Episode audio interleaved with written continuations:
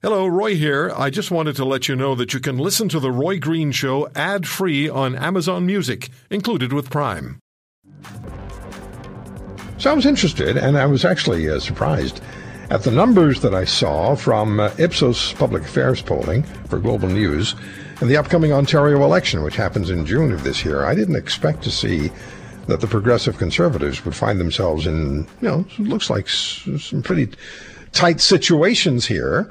Uh, I thought that Mr. Ford had uh, recovered well and was well on his way to a likely majority government victory, but it's a lot closer. The numbers look a lot closer.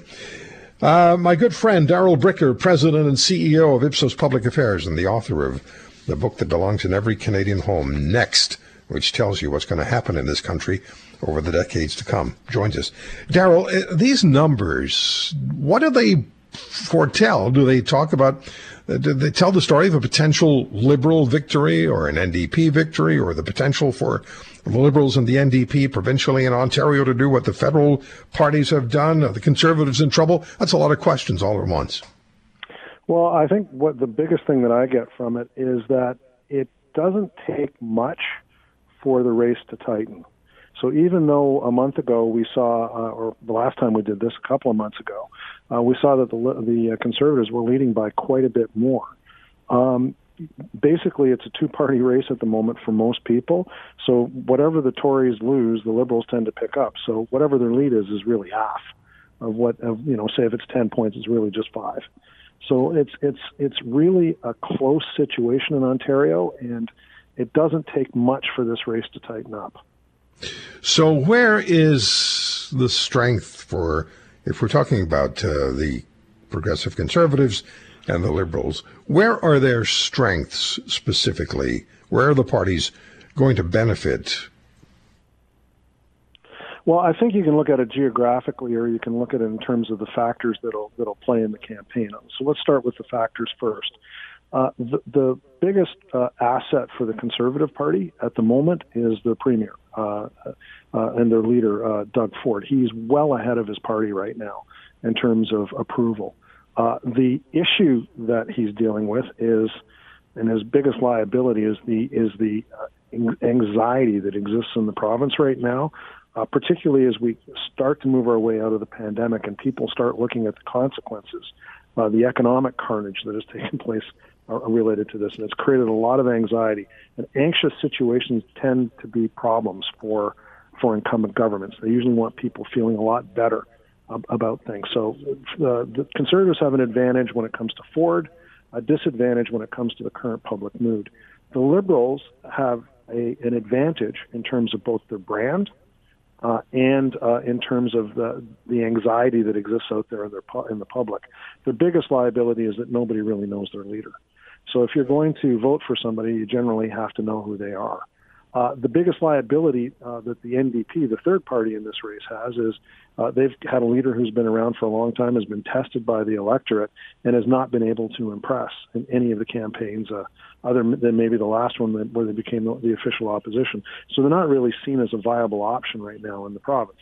So you've got uh, two parties who are really in this game: the Liberals and the and the Conservatives, and they have different strengths. Okay, so in the federal election, mm-hmm. the GTA, Greater Toronto Area, is always very, very important. Uh, disproportionately so, say my listeners in Western Canada, and I agree with them. But in the, if you're looking at the province of Ontario, then the, the, the, the significance of the GTA vote would only be uh, accelerated, would it not? How is the GTA going to make the decision for the province?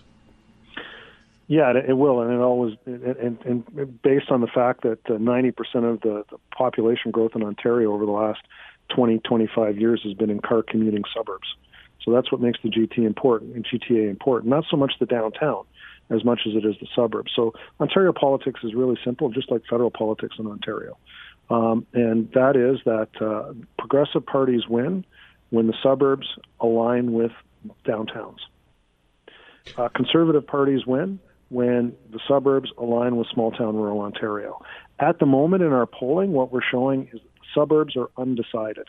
We have the Conservatives and Liberals basically tied. So the fight over the space of the next uh, couple of months as we move into June and the election in the first week of June is who is going to win the 905. All right. Where does demographics fit into this? Well, it fits in quite interestingly in that uh, what you find is that uh, younger voters tend to be more interested in the progressives, and uh, older voters tend to be more interested in the conservatives. So basically, who's really duking it out right now are the liberals and the and the conservatives for those people who are basically the, the working middle class between the, ages of 35 to 54. People who are interested in buying homes, people who are raising families, people who are at the the apex of the expenses of their life. They're the ones that that, that uh, the liberals and the conservatives are trying to convince they rep- represent the best option for.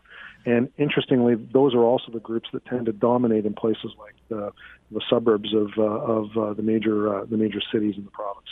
Okay, is there a message in this polling for the province of Ontario, for the other provinces, the other provincial elections that are coming up? Yeah, I think for incumbents, uh, one needs to be really mindful of the fact that the current mood among the public is not celebratory. So if you're out there saying, "Hey, we've defeated COVID and everything is great and we're going to build back better, we're on track to, you know, just uh, use all of the things that we used during the course of the pandemic to just go into our brave new world," the public's just not there right now. They're feeling very tentative, very anxious. They need a lot of reassurance in some sense that somebody's in control and has a plan for the future. The biggest touch points that we're seeing right now in terms of public concern would be if COVID goes in the wrong direction and how governments are managing that. But right after that, it's everything that has to do with the cost of living, which is what real people call inflation. In exactly. particular, the touch paper on this one, the touch point, uh, the, the, the, the flammable material is everything associated with housing.